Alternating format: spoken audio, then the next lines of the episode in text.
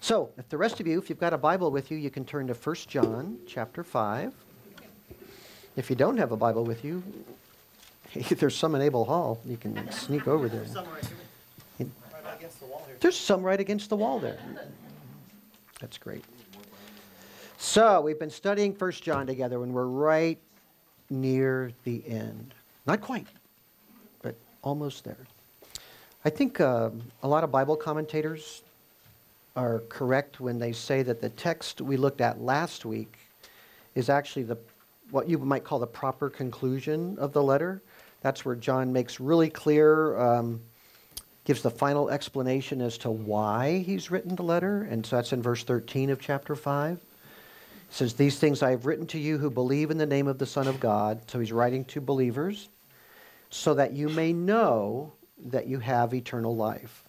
So you're supposed to know. And that's what we talked about last time. That's the proper end, job done. The letter is over, except um, he doesn't quite end there.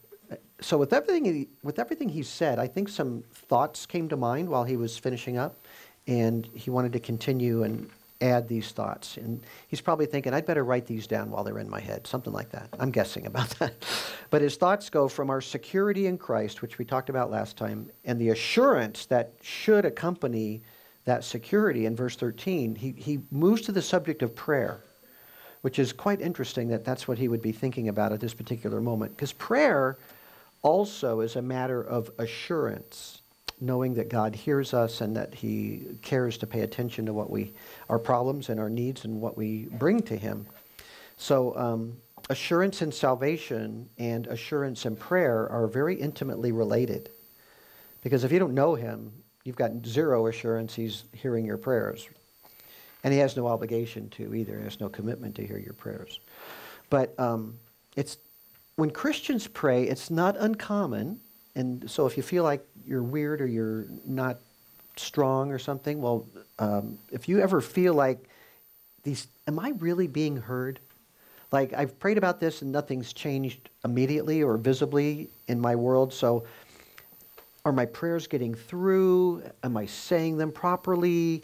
Is there, uh, why does God seem so quiet? Is there some sort of block there? What's going on? Those are real questions that sometimes arise in our minds and uh, bother us when we're praying and we don't seem to see something happen based on our prayers. So John wants to carry this idea of assurance forward into the realm of prayer because he's talked about it with regard to our salvation.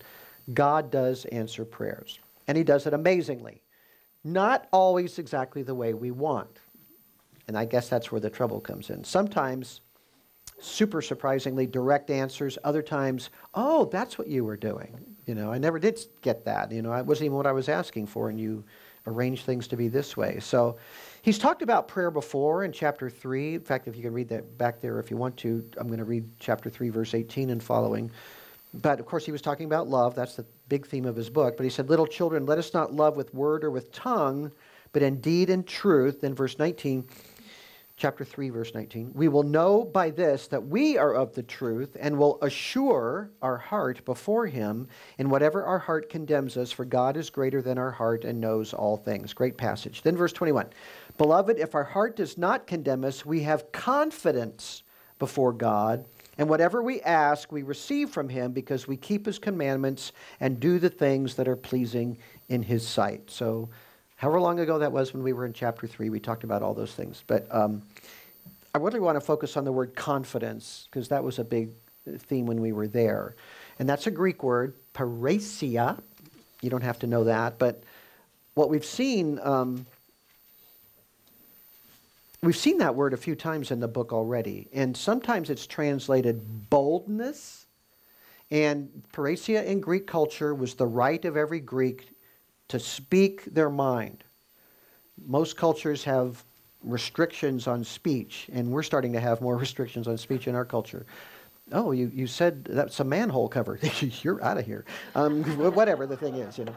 But um, things like that. But uh, a, a Greek had the right, certainly a citizen, had the right to say whatever he wanted about anything. And he could criticize the rulers, he could do this or that. He just, it was the right. Parrhesia, boldness. We had this confidence or freedom to speak our minds.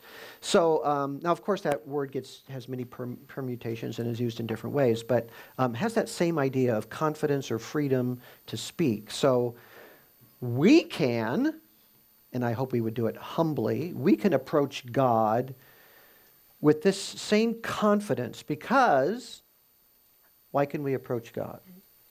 He sees us who believe as his children. That's why we have that kind of confidence. So in Christ, people that were rebels against God and people that are committed sinners become beloved sons and daughters. That's that wonderful transformation that happens. And He, our Father, wants to hear from us. So we should come with confidence. The same word is used in chapter 5, verse 14, actually. This is the confidence which we had before him. So there's, here's where we are today, verse 14 of chapter 5. Same word, parrhesia. Confidence. This is the confidence we have before him that if we ask anything according to his will, he hears us.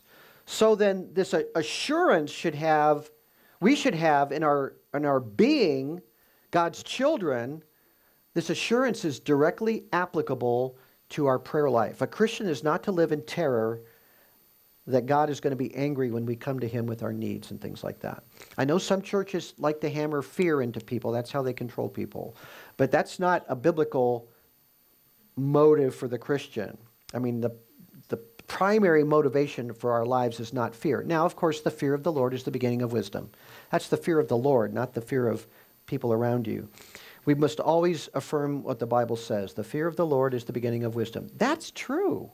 That is as true today as it was in the Old Testament when it was given, and as true as it is absent today for most people. Most people don't have any fear of God at all. But the fear of the Lord is not abject terror for a believer, it's respect and honor. And our fear is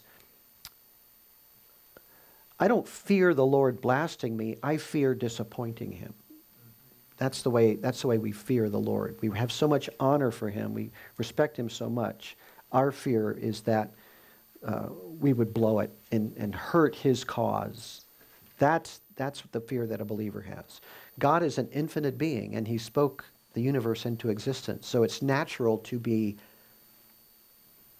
amazed at that and uh, in awe of that but we're talking about him having infinite goodness and infinite perfection, moral perfection. He's our creator. He is the judge of the world. He's going to judge the living and the dead. So those in rebellion against him, they should be quaking in fear because of who he is, a perfectly moral God who's going to hold you accountable. But a man or a woman in Christ, they know that same infinite, perfect God as a father, not as a, as a judge. He's a redeemer, he's a savior. In fact, since God came among us in Christ, became a true man, and lived as Jesus of Nazareth, we know God through him and his sojourn among us. You look at Christ, you know what God is like. So we see him in Jesus, and he, what did Jesus say he came to do? To seek and to save that which was lost. That's why he came. That's what it's all about. That's why we're here. He found us. He loves us. So we who come to Jesus are forever the objects of his compassion and love. And last week we talked about how nothing can change that. Nothing can change that. God's power keeps us, Peter says. And John, in his gospel, he quotes um, Jesus, John chapter 10, verse 27. We read it last week, but my sheep hear my voice, and I give eternal life to them. And they will never perish and no one can snatch them out of my hand.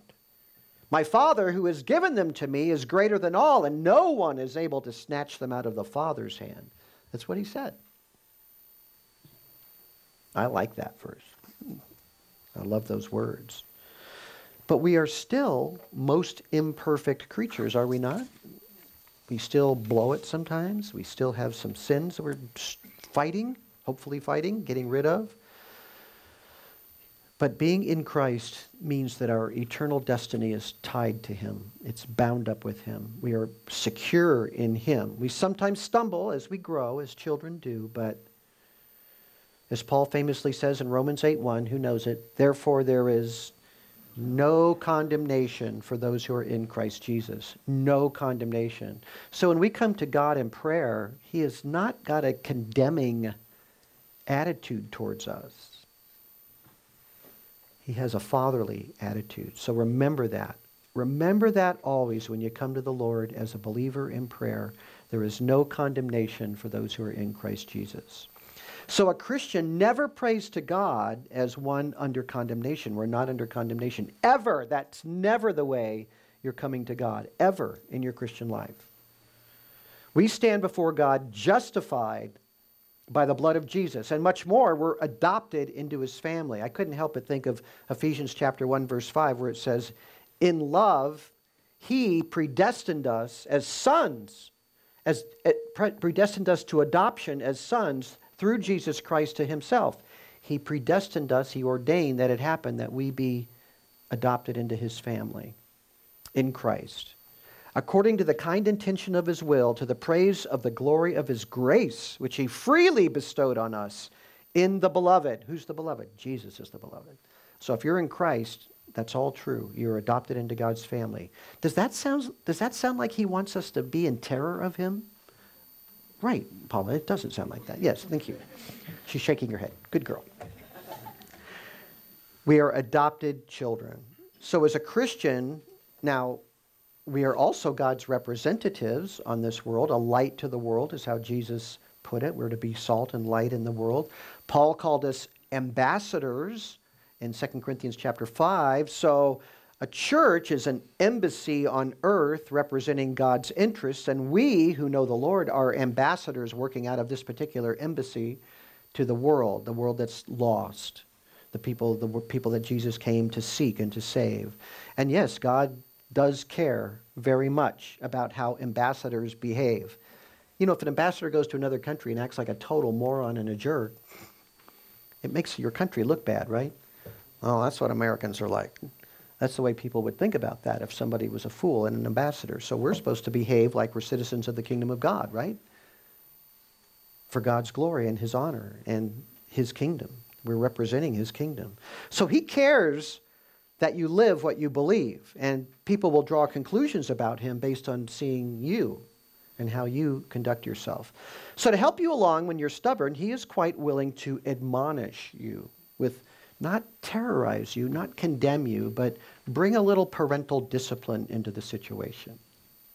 God does do that. The book of Hebrews talks about God as a father, not as a judge, but as a father. Let me read this Hebrews 12:5. It says, you, You're probably very familiar with this. You've forgotten the exhortation, he says, which is addressed to you as sons. My son, do not regard lightly the discipline of the Lord, nor faint when you are reproved by him. For whom the Lord loves, he disciplines. And he scourges every son whom he receives. It is for discipline that you endure. God deals with you as with sons. For what son is there whom his father does not discipline? But if you are without discipline, of which all have become partakers, you are illegitimate children and not sons. If God isn't bothering to discipline you, you're not his child. He's, he, you're an illegitimate son. You're just claiming something that isn't true. Furthermore, we had earthly fathers to discipline us, and we respected them. Shall we not much rather be subject to the Father of spirits and live? For they disciplined us for a short time as seemed best to them, but he disciplines us for our good, that we may share his holiness. All discipline for the moment seems not to be joyful, but sorrowful. Yet, to those who have been trained by it, afterwards it yields the peaceful fruit of righteousness. Mm. That's what a good parent wants for every child, right? Even if they're an unbeliever, they don't know what the peaceful fruit of righteousness is, but they want them to grow up in a way where they're not a poorly behaving adult. They want them to grow up to be mature and wise. And I was disciplined as a child, justly. um, it helped me, it, right? It helped me be a better person. It drove sinful wickedness out of me in certain ways. Not enough to save me. Only the Lord can save us. But it made me a better person to be disciplined by my, my father. So most of us had parents, and, and he says there, they did the best they could. As best that they could understand it, that's what they did, you know. Most, most dads do that. Some dads are horrible. But God does it perfectly. He disciplines perfectly for the right purpose to bring forth the peaceful fruits of righteousness in our lives. So I hope as a parent you want your children, I hope you want them to speak parrhesia freely with you about their struggles, about their hurts, about their troubles, about their questions in life. They should feel like they can do that. God is the perfect Father, though, in just that way. He wants us to bring these things to Him. That's what He's like. Hebrews 12:10 says our parents disciplined, disciplined us for a short time as seemed best to them, but God God has no failures as a father. He's a perfect father. There's no confusion. There's no personal baggage he's dealing with. Uh, no idiosyncrasies that he has to interfere with good parenting. His parenting is perfect and designed for your growth and your ultimate good. That's what he's like. And because he is sovereign, your burdens and your problems are for your good ultimately. Or they will enable you to do good to other people and sympathize with other people. I sympathize with physical pain and uh, that lasts a fairly long amount of time because I've been through it. I, you know, if you don't, you've never been through it, you're sympathetic, but not in the same way as if you've been through it. You've had months and months of agonizing pain. That that brings you to a point where you go, I kind of know what you're going through, right? So sometimes he allows those things so we can sympathize with other people. He is infinitely wise. So learn to rest in God's sovereign goodness. Just rest in it. Whatever you're going through, it's purposeful. But we should never be fearful to approach him as our Father. Not afraid because there's no condemnation. Jesus' teaching on prayer really drives this home. Uh, prayer always with a right understanding of God you want to pray always with a right understanding of God and how he sees you. So in the Sermon on the Mount, Jesus said this, Matthew chapter 7 verse 7. Ask and it will be given to you. Seek and you will find. Knock and it will be open to you. For everyone who asks receives, and he who seeks finds, and to him who knocks it will be opened. Or what man is there among you when his son asks for a loaf, will give him a stone? Now that's a bad father. Can I have some bread? Here, here's a rock. And don't bite it, because I'm not paying the dental bills. Or he says, if he asks for a fish, will he give him a snake? Now, some kids might want a snake, but you don't give them what they want. He says, if you then, being evil, know how to give good gifts to your children, how much more will your Father who is in heaven give what is good to those who ask him. So he's not going to give you a stone if you need bread. He's not going to give you a, a, snake if you need fish or whatever the thing is. Never, never treat God, never think about God as though he is not as good a dad as you would be, because he's infinitely better. He's a perfect dad. Perfect. He's better by far than you or me. And he has infinite knowledge. So he has a higher purpose also for everything. So his infinite knowledge is working for this higher purpose and for your good all together at the same time. It's coming in, it, prayer of a Christian is coming into alignment with what God is doing. So, you know, Christians shouldn't pray like it's an incantation, you know, trying to get some kind of blessing or something like that, or, or a formula to just get what we want. That's how pagans pray. It's funny, Laura and I got to go see The Hunchback of Notre Dame the other night at the Academy Theater. Um, the 1939 movie. Say, I love Golden Age movies. And it was really amazing. But they have a scene in there where everybody's in church and they're all praying and they're praying, Lord, make me beautiful. Lord, get me a husband. Lord, make my business succeed. Let my business venture. All these selfish things. And then the, this gypsy girl's over in the corner, Esmeralda, and she's praying, Lord, save my people. Because she's thinking about helping others, where they're all very selfish. It's really a great scene, the way, because that's how people do pray. Give me this, give me that, make this happen. That's how pagans pray. Christians don't pray like that. Christians take all the things John has said about love in 1 John and laying down your life for others and seeks that. That's what our heart is, to, to bless other people.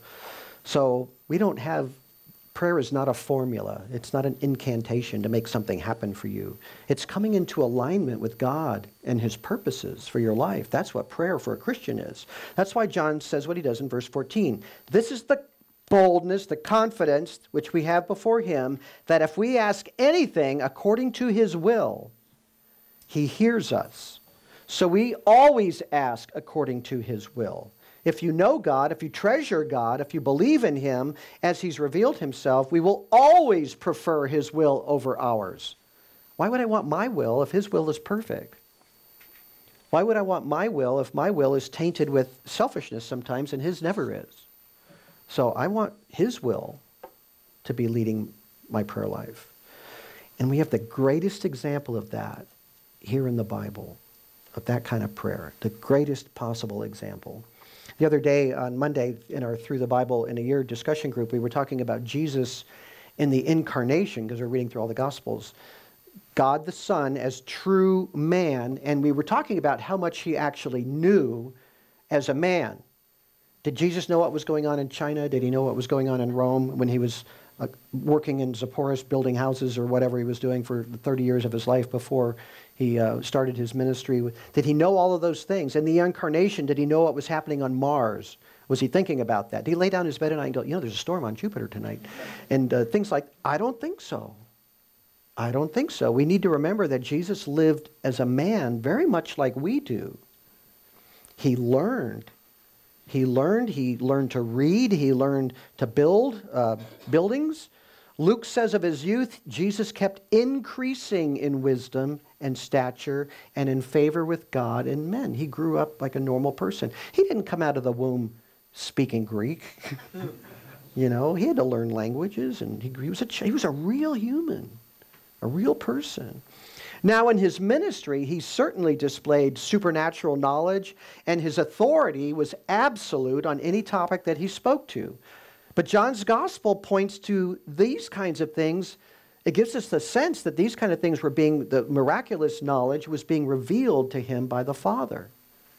Not too different than, than a, I mean, maybe substantially different in, in ways that only he would know, but not, from our point of view, not that different than the way a prophet would have special divine knowledge given to them from God directly, just a, an, another human being. But here's what Jesus said in John's Gospel, John 8 28.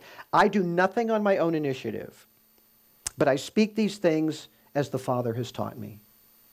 And then right after that, a few verses later in John 8 38, he said, I speak the things which I have seen with my Father. And then John 12 49, the Father himself who sent me has given me a commandment as what to say and what to speak.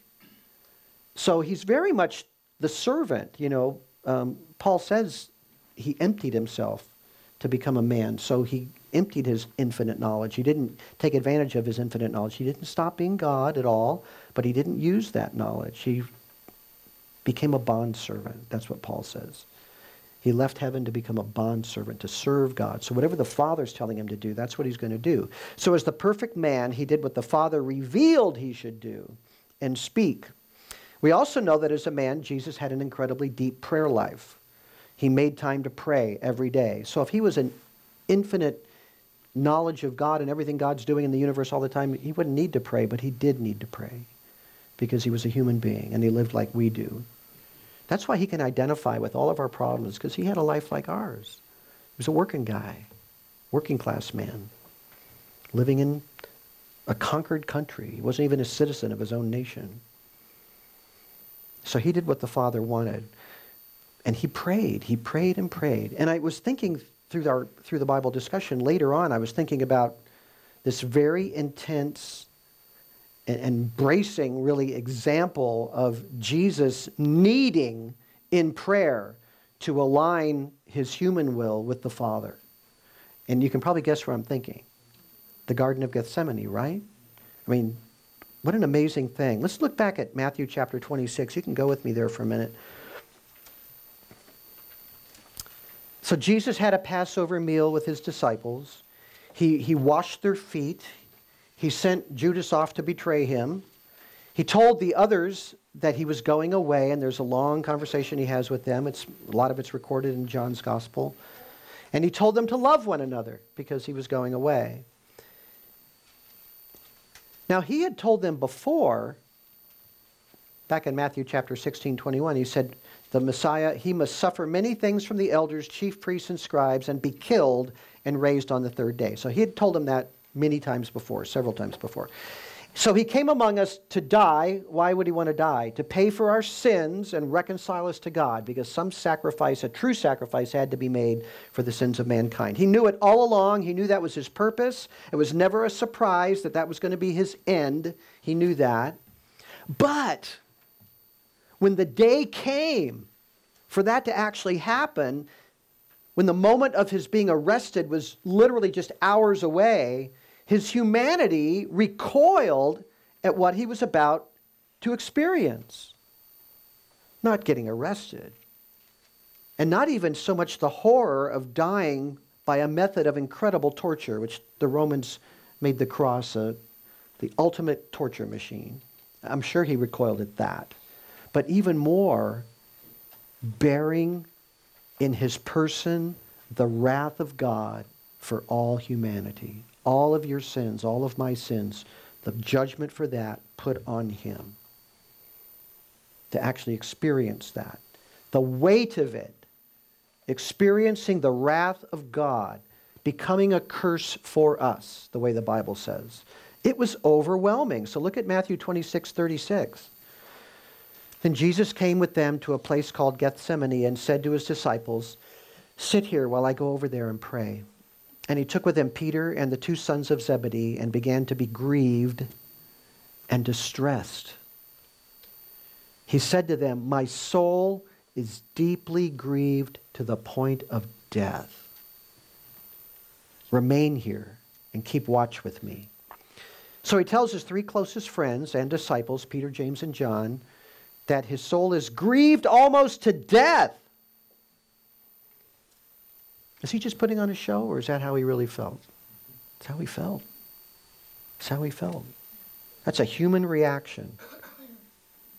Is there any way out of this? So, verse 39 he went a little beyond them and fell on his face and prayed, saying, My Father, if it is possible, let this cup pass from me.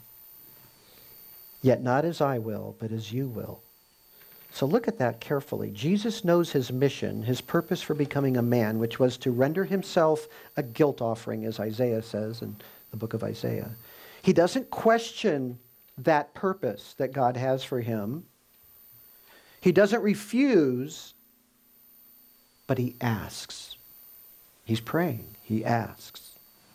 He will experience the full blast of divine wrath for you and me so he prays. He turns his eyes to heaven and he says, My Father, if it's possible, which has to mean he doesn't know if it's possible or not, or he wouldn't ask that. There's things he didn't know. So as a man, he's coming to this situation.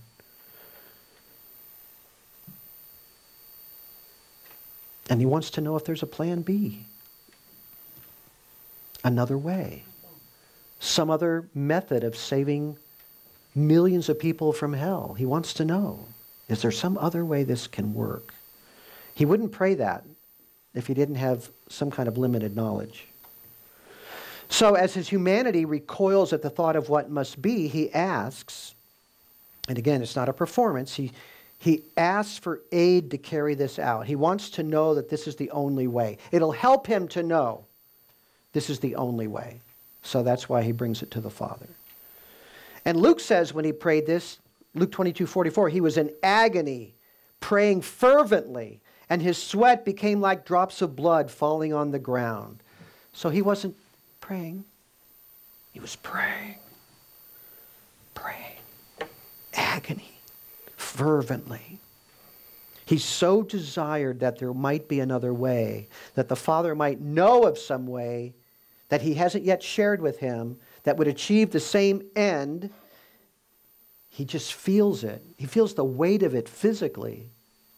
I don't know if blood was capillaries were popping in that fervency, or the blood was falling like, the sweat was falling like blood, or if it actually was bloody. Some people believe it actually was. But what an intense prayer he's praying. Here's the thing, though. With all of that overwhelming grief, and in the midst of such agonizing anticipation of what's going to happen on that day, he prays this Yet not as I will, but as you will. That's verse 39 of Matthew 26. Not as I will, but as you will. Never forget those words. Then Jesus goes back to his three friends for a little encouragement, and they're sleeping. Had a big meal, four cups of wine. It's all part of Passover.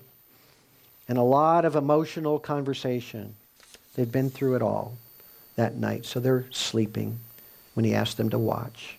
So his earthly support personnel are not up to the task. He warns them in verse 41. He says, Keep watching and praying so that you may not fall into temptation. The spirit is willing, but the flesh is weak. That's where that expression comes from.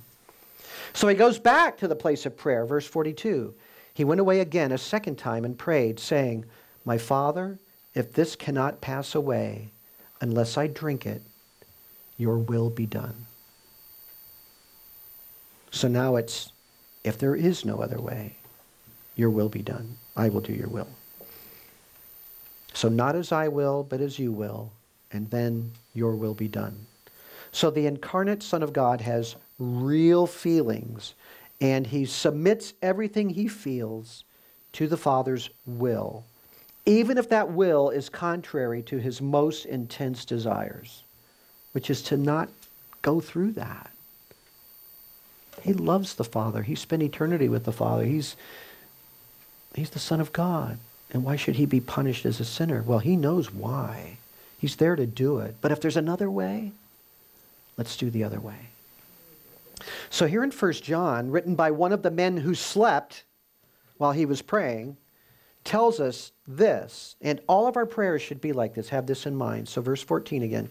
This is the confidence which we have before him that if we ask anything according to his will, he hears us. So, according to his will, when the Bible says he hears us, whenever it says he hears us, it means he's answering us in some way. It carries the idea of he answers us. So look at verse 15 now. We're moving. This is the second verse. Verse 15.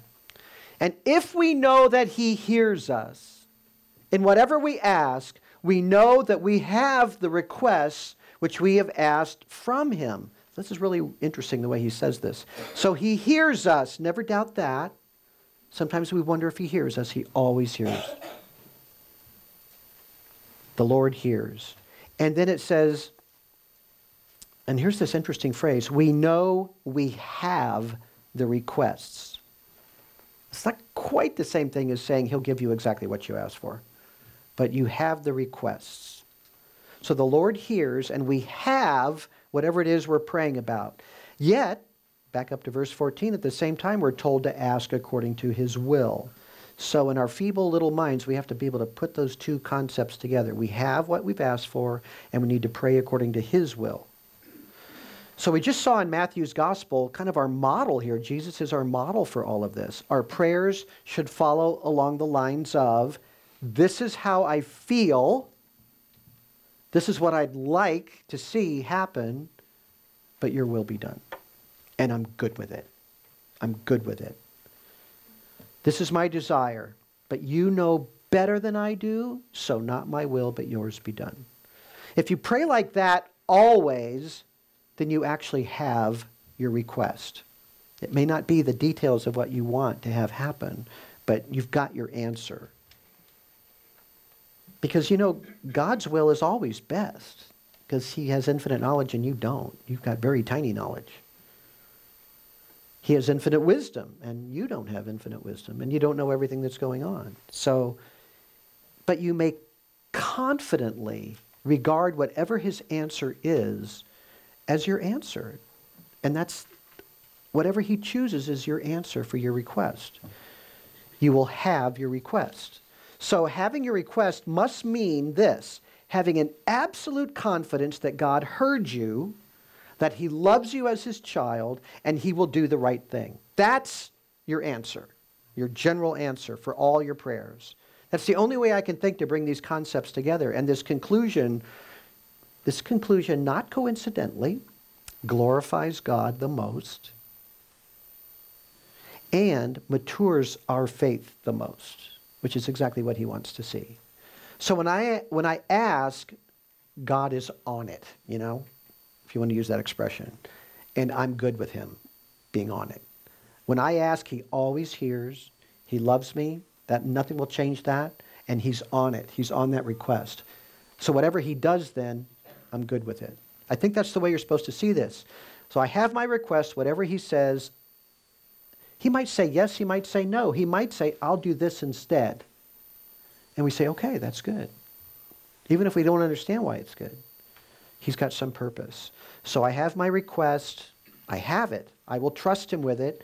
I'm good because he hears. My request is acknowledged and he cares about it. He does care about it. So something more is happening when we pray like Jesus than more than just leaving it up to him. Lord, you know, I know you know all things. I'm going to let you have it. It's yours. You can have it. It's more than that. It's different than that. It's more than just hoping that my prayer somehow lines up with God's will, which is a better place to be. But if we know, as verse, verse 15 says, if we know that He hears us in whatever we ask, we know that we have the request which we have asked from Him. So you see, we're not resigning grimly to His will there. All right, your will. Whatever you say, I know. You're God, I'm just a little peon. No, no, no, no, no, no. We regard we regard whatever he decides as a true answer, even a fulfillment of our request. Well, it takes faith to believe that. Yes. Yes, it does. That's exactly what he wants from you, your faith. So we trust. We trust that his decisions are, are good. So I think perhaps the biggest takeaway from all this is not to treat is not to treat prayer as a perfunctory thing. I say these prayers, I hope it happens. But Rather, it's, it's what we do if there is a need. Uh, uh, we pray and we hope for the best. It's more than that. God hears, and if we ask according to his will, being fully reliant on his wisdom, fully reliant on his plan, and his goodness towards his people, that's us, then we have confidence in prayer, boldness in prayer. It's not a perfunctory thing. It's not a, I just hope for the best thing. It's that. The more we line up with God's will, the more our hearts line up with God's will in a general way. It's a wonderful outcome for your prayer life if you can get to the point where you can have a, a thing you're praying about and, and know that God hears you and know that He loves you and you're totally comfortable letting Him decide how to work all that out. That's a mature place. That's where you want to be in your prayer life. Now, in verse 16 and 17, John moves directly into one area for prayer. And John, being consistent with the whole letter, he's thinking about praying for other people, just like Esmeralda in The Hunchback of Notre Dame. He's, he's thinking about praying for others, not himself. But here again, as we've seen in this chapter, we have this really difficult interpretive issue with this text here. So, what John writes is really clear to him, and it was probably really clear to his readers, but it's not so clear to us. So, verse 16 says, If anyone sees a brother committing sin not leading to death, he shall ask, and God will for him give life to those who commit a sin not leading to death. There is a sin leading to death. I do not say that he should make request for this. All unrighteousness is sin, and there is a sin not leading to death. What's the question here? Well, my question is well, what is the sin leading to death that we're not, we don't need to bother praying about? That's my question. And if you come back next week, we'll discuss it together. Okay? Let's pray. Father, we lift our thoughts to you now in prayer. Your will is that we pray in confidence not fear, the confidence of our being your children, the confidence that you are a perfect father, the confidence that you know best, remind us often of what John has shown us today, because that was a great prayer life that he had, imitating his Lord. So we pray all this in Christ's name. Amen.